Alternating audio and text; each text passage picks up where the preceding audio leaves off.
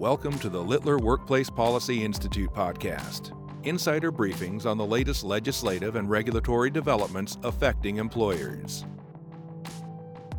Hello, everybody. Thanks for uh, listening into this uh, WPI podcast. This is Michael Lotito, the co chair of Littler's WPI, Workplace Policy Institute.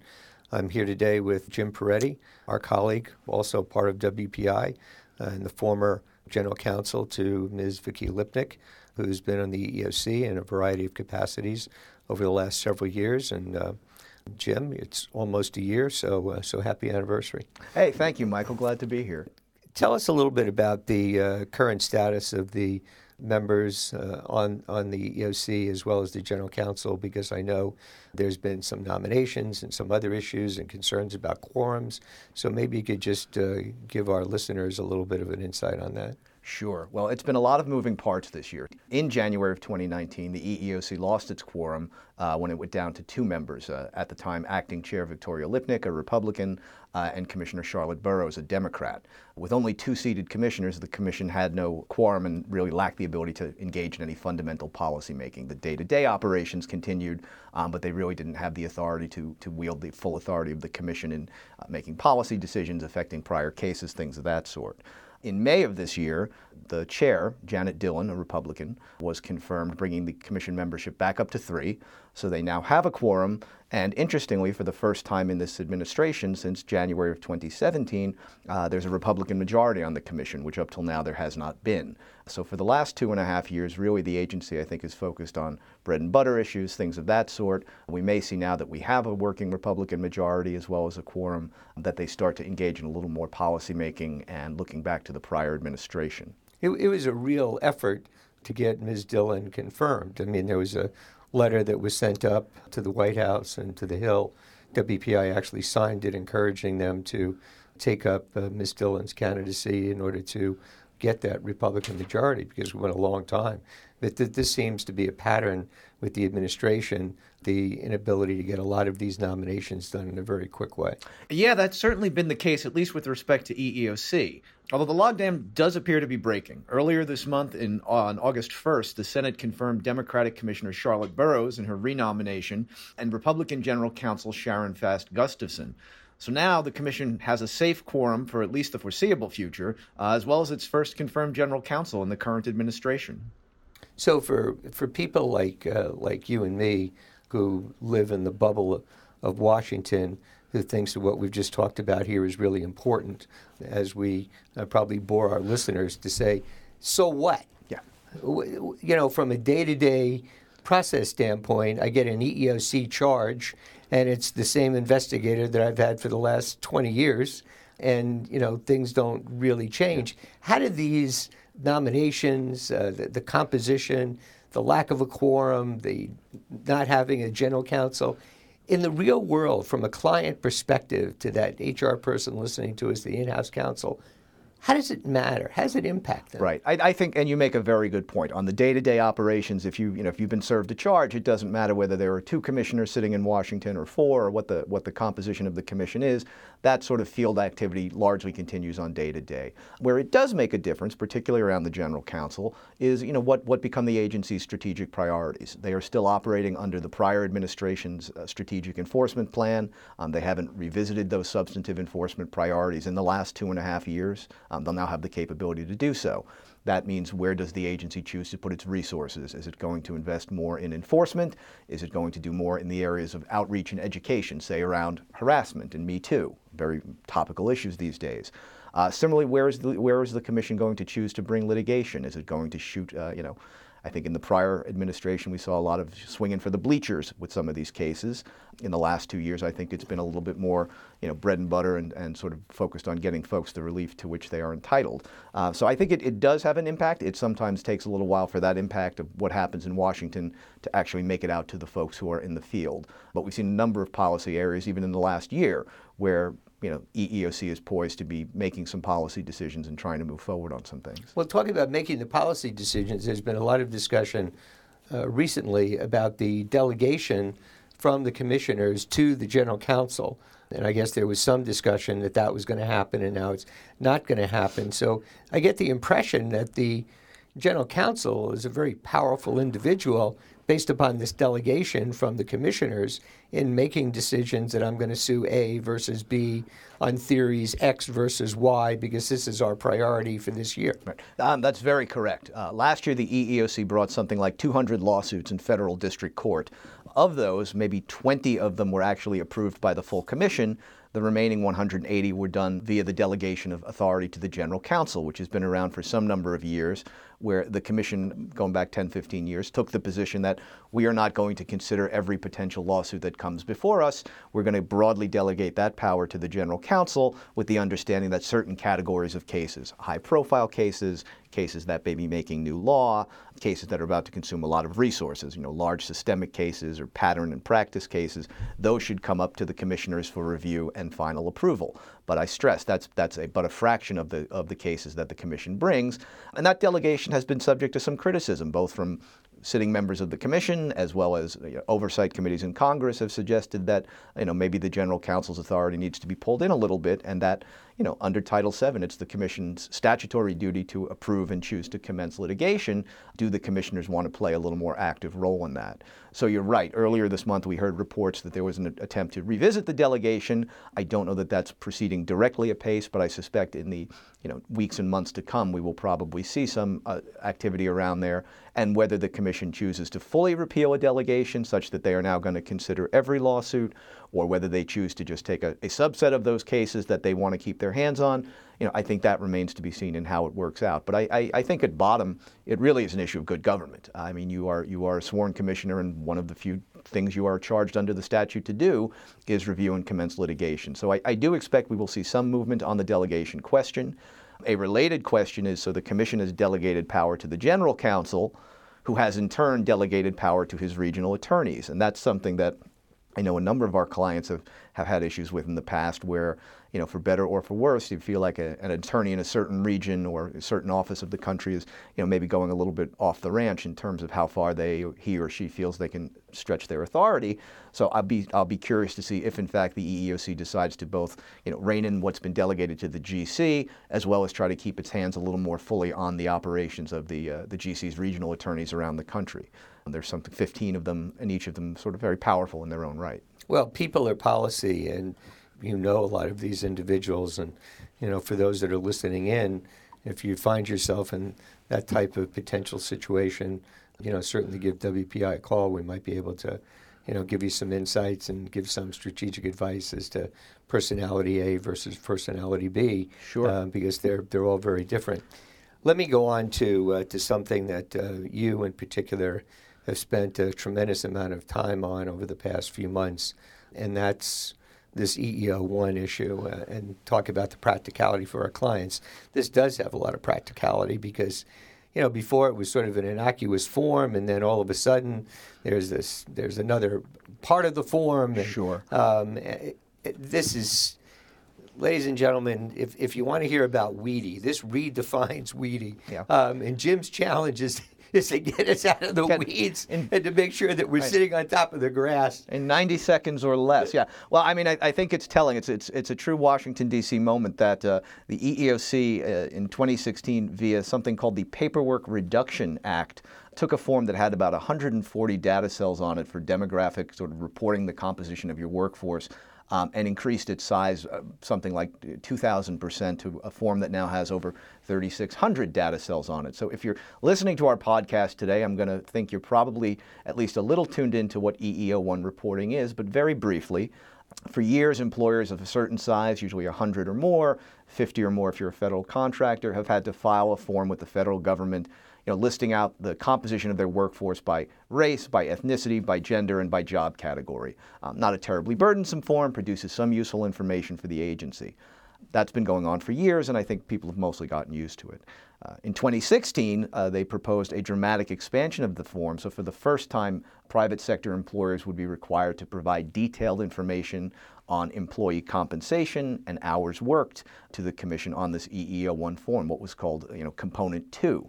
Uh, and this was a fairly controversial expansion. Um, it was passed on a party line vote. I think there are a lot of folks who still think, you know, the agency is, in terms of where they're going with this, is not, you know, going to gather a lot of useful information. But without walking everybody through every detail, uh, In August of 2017, it looked like that proposal had been tabled. Um, the new administration looked back and said, no, we're going to rescind our prior approval. Uh, and everyone sort of assumed it had gone dormant and this was not something anyone had to worry about. Flash forward to March of 2019, where in a lawsuit filed in federal district court, uh, the district court for the District of Columbia rules that no, in fact, uh, the re- rescission of the prior approval was not lawful. And to cut to the chase, EEOC now has to commence collecting compensation data. The agency has announced its plans to do so. That information is due to be filed for calendar years 2017 and 2018 by September 30th of this year, 2019. The uh, EEOC's reporting portal was recently opened so that this component to information is now ready to be, you know, soon to be uploaded and received. But clients who are sitting and looking should start to be thinking about what they have to do to gather this necessary information, um, what their reporting requirements are, because they're a little bit different than what they are for the, you know, for that first part of the form as well as in the broader picture, may want to start to look a little strategically at their pay equity systems. You know, maybe now is a good time to think about doing a compensation audit, particularly if you're working with counsel where you can do that on a privileged basis and you have the ability to see what your numbers look like before you're handing them over to the federal government.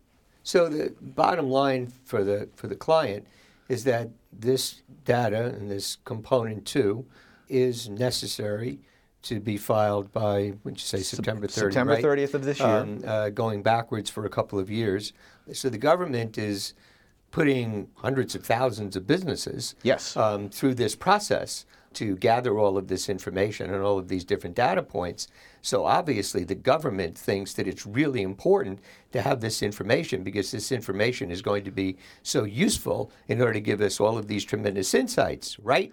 Well, certainly, certainly, some folks think that that was a bit that of a sarcastic is, question, in case you didn't get that, in, folks. In case that didn't come through, uh, no, certainly there are some folks who believe that this information is useful, but there are, are, you know many others who believe that it's not, and that frankly the cost to employers, the cost to the agency, simply put, the wick isn't worth the candle. In fact, in this lawsuit that is ongoing, um, the EEOC's own chief data officer testified in open court that he felt that the information this tool would gather really would not be of significant help to the agency in focusing its resources and bringing pay discrimination cases or rooting out pay discrimination.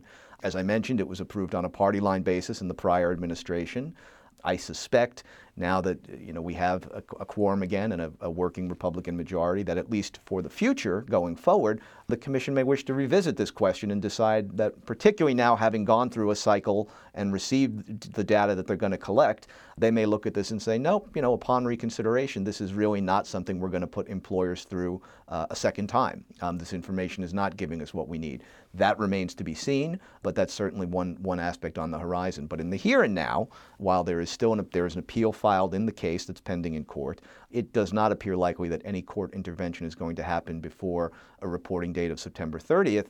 So at this point, we are advising clients if you are obliged to file, you probably want to start thinking about what is the information you need to collect. What, if anything, do you have to do with your HRIS systems to make sure uh, systems are talking to one another and that you can pull the data that the agency requires? As well as then scrubbing it, making sure it's you know filed confidentially, and to, you know to the extent that uh, do everything you can do to make sure it is not disclosed and, and ultimately stays simply within the agency or you know the Office of Federal Contract Compliance. Well, Jim knows so much about the EO1, we could spend the next hour talking about this. But good news, folks, we're not going to do that. But if you do have some questions about what your filing obligations are and the more strategic issue about going forward, because we've been intimately involved in this issue, especially Jim and WPI, and we'll continue to be engaged with this issue. You know, let us know, and we'll be happy to give you the benefit of our thoughts. A couple of quickies because uh, I think we're coming up against our, sure. our deadlines here. But just talk to us very briefly about the wellness situation because there was a recent lawsuit that was filed on that issue. Yes. Um, and the regulations. Just talk about that, and then I want to talk uh, just a little bit about uh, about Me Too that you've been so intimately involved in as well. But let's just take wellness. Sure. Uh, well, in 2016, the agency issued uh, regulations defining voluntary wellness programs for purposes of uh, the Americans with Disabilities Act and the Genetic Information Non Discrimination Act. Uh, without taking our listeners into the weeds, an employer can generally not ask medical inquiries of an employee or gather medical information about them unless it's directly related to the job. There is an exception to that general rule for workplace wellness programs that are done on a voluntary basis. So for years people have asked, well, what does the EEOC consider to be voluntary? What, you know, what kind of incentive can I give you or not? The EEOC proposed regulations; those were again struck down in federal court. So right now we're back to sort of uh, you know the wild wild west in terms of I don't the agency does not have a stated position on whether or when a penalty becomes so great as to render a, a, wellness program involuntary and thus violating either the ADA or GINA. They brought a high profile lawsuit in the fall of 2014 against an employer uh, trying to enjoin the application of their wellness program. That lawsuit they lost rather spectacularly. More recently, we've seen cases, you know, a, case has just been filed in a district court, you know, alleging that another, you know, fairly high-profile wellness program violates the ADA by terms of the uh, incentives and penalties it provides to workers to provide this, this information. So the issue continues to be out there. EEOC, I'm hopeful, will you know turn itself to, to you know, trying to revisit and provide some guidance. It has been on the regulatory agenda for some time, but obviously somewhat stalled out in the absence of a, of a majority and a quorum. Um, so I think that is an issue they're going to turn themselves to, the, I, I, hope, sooner rather than later. But it is complicated. There's not an easy way out of the woods, as anyone who practices in the wellness and employee benefits area can tell you. There's, you know, there's a lot of there there. There's so, a lot of there there, and, and you've been at the forefront of that. And for those that are interested in it, if you want to talk to Jim further about it, He's easy to get a hold of. So, next issue, Me Too, and then we're going to talk about the Supreme Court decisions, and then we're going to let our listeners get on with their day. Well, Me Too in particular continues to be a strategic priority of the agency, and I think that's one that enjoys bipartisan support. The EEOC was very active last year in the harassment space not surprisingly, since October of 2017 and what was, you know, sort of the birth of the Me Too movement, they've seen increased numbers of charges filed. The agency itself has recovered more money from more victims of harassment and discrimination. That continues to be a high profile priority of theirs. I think it was in fiscal year 18 that Congress gave them an extra, you know, $15 million solely to devote to harassment prevention and training and education. So that continues to be a high-profile issue for the agency. They continue to bring, you know, fairly big cases in that area, as well as, you know, sort of the routine processing of charges and trying to get the word out. This has been a product of a task force that was formed back in 2015, 2016, that then Commissioner, uh, then acting chair, uh, Vicki Lipnic was very involved in, and she sort of made this one of her signature issues. So I suspect that will continue even as we, you know, sort of see a change in leadership there. The other issue to which you allude is the, uh, a couple of cases currently sitting before the Supreme Court which concerns the issue of whether existing civil rights protections under Title VII, which prohibit discrimination on the basis of sex, you can't discriminate on the basis of being male or female, does that also extend to include things such as sexual orientation, gay or lesbian or bisexual, as well as gender identity? And, and does it protect transgender employees? And there are a trio of cases that are now before the Supreme Court. They indicated earlier this spring that they would review these cases. I suspect we'll see oral argument in the fall and a decision. This strikes me as one of those cases that'll be the ones that folks are waiting on the steps of the courthouse to hear sometime next June. But basically, what the Supreme Court is scheduled or should decide is whether Title VII, as it, as it is currently written, extends so far as to include protection on, against uh, sexual orientation discrimination or against gender identity discrimination. That has been an issue on which the agency, uh, there's been a split within the government. EEOC since 2012 has taken the position that gender identity is covered under the statute, and since 2015 that sexual orientation is covered under the statute. The current leadership of the Department of Justice takes a different position that these are not encompassed within Title VII. So the good news for all is that the Supreme Court is likely to, you know, determine the case one way or another. The less than good news is I think no matter what decision they issue, you're going to see a lot of folks uh, on one side or the other upset.